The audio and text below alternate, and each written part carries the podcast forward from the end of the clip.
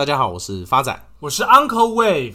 首先回复听众朋友阿 Win 的留言，他说最近在家工作懒得看盘，股东会又延后，爽听之前的全部节目大推。由于现在台湾疫情严重，发仔这边呼吁大家可以减少出门的频率，多多介绍朋友来收听我们的节目。为了鼓励大家，现在只要留言附上介绍人的 ID， 我们就送华尔街日报订阅1年份。啊，附 ID 身份证字号？发仔，你要骗歌词是不是？不是，附上介绍人之前留言的 ID 就可以了。今天节目的开场 ，Uncle 以一个灵异故事来做一个引言啊。最近因为这个疫情非常严重 ，Uncle 从南部北漂回家的路上，一路上都没有人。经过公园凉亭，发现3个年轻人在群聚，原本想大声斥责的。Uncle 室外群聚要5个人以上啊，你先冷静一下啊。这3位年轻人脸泛绿光，迎面而来，此时让 Uncle 瑟瑟发抖，往后退了将近快600多步。哇，这一路从台北退到中立耶。是的。Uncle 不是啊，这个梗已经用过了，你说又是看什么股票的投资组合？发仔错，当天是假日，假日股票没有开盘，所以 Uncle 这是真的卡到音了耶。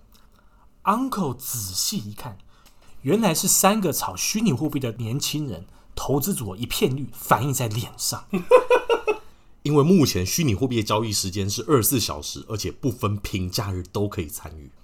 Uncle 以这3个年轻人的小故事来跟大家带到上周发生的大事，也就是虚拟货币的暴跌，而其中以比特币的影响比较剧烈。而发仔帮大家整理2大原因，一个是中国禁止加密货币的相关服务，第2个则是马斯克的态度180度的转弯。根据华尔街日报报道，中国人民银行上周在社群媒体上表示，虚拟货币价格暴涨暴跌，虚拟货币交易炒作活动有所反弹，严重侵害人民群众财产安全，扰乱金融正常秩序。还说虚拟货币交易合约不受中国法律保护，因此投资交易造成的后果和引发的损失由相关方自行承担。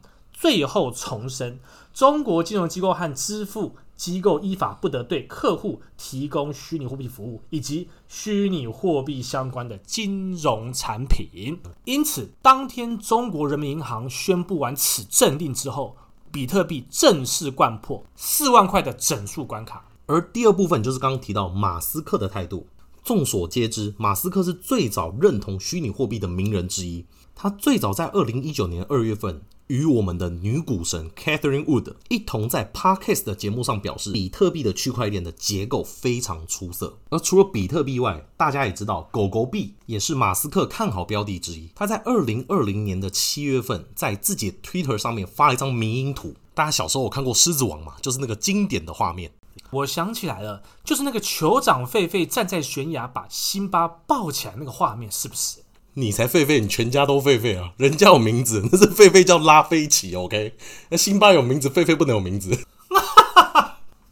对，就是那个画面。马斯克把那个画面图中的辛巴 P 成狗狗币的图案，把拉菲奇的头 P 成自己的照片。这张图一出，3天内哦，狗狗币涨幅将近快1倍。哎，发仔啊，有钱人的世界就是这么的朴实无华且枯燥啊。而到今年2021年的1月份，马斯克也在自己的 Twitter 上面 hashtag 比特币，这段期间比特币的涨幅也将近快2成以上。而在这之后，马斯克也随即宣布特斯拉投资15亿购买比特币，并开放未来以比特币购车。发仔 Uncle 听起来马斯克非常支持比特币啊，怎么会跌成这个样子呢？代志绝对不是讲人上学安呢。靠北！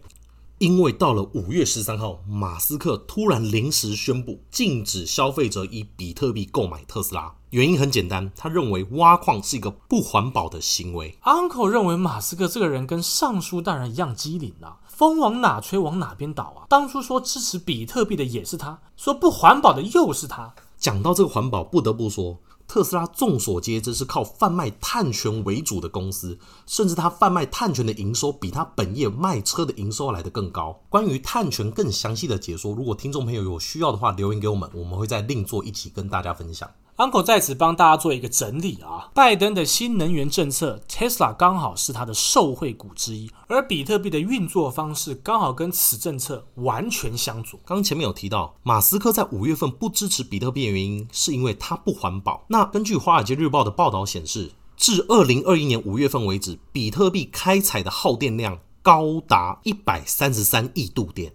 这是什么样的概念？发仔跟大家科普一下。根据 IEA 国际能源署的资料显示，在2020年国家平均用电，以中南美洲为例，巴拉圭、乌拉圭平均用电量一年大概是110亿度电，而巴拿马平均用电量大概是90亿度电。亚洲以澳门为例，澳门过去2020年的平均用电量大概是50亿度电，而新兴国家柬埔寨的用电量一年也才60亿度电。所以开采比特币的耗电量几乎是澳门跟柬埔寨过去一年用电量的2倍以上，可想而知马斯克说它不环保真的有它的原因在。也因为这样，中国的禁令以及马斯克态度的转弯，造成比特币从4月份的高点 64,829 一路跌到现在剩3万8，一个月跌幅将近40%以上。而虚拟货币波动这么大，怎么还是一堆投资人？这就是虚拟货币吸引人的地方，就是它倍数的成长关系。以刚刚前面提到的狗狗币为例，狗狗币在今年年初的价格约莫落在 0.00466 左右，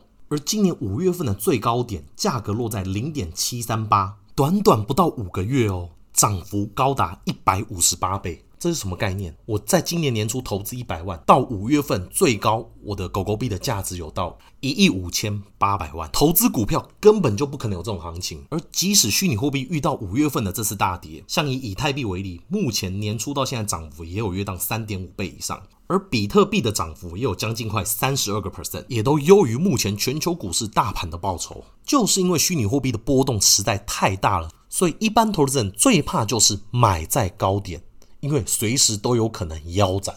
所以 Uncle 就算神者如你也没有预料到这次的崩盘，是吗？是的，但是 Uncle 认识一位料事如神的大师，那这位大师就是我们在第34集跟大家提到的关系摸骨大师呢。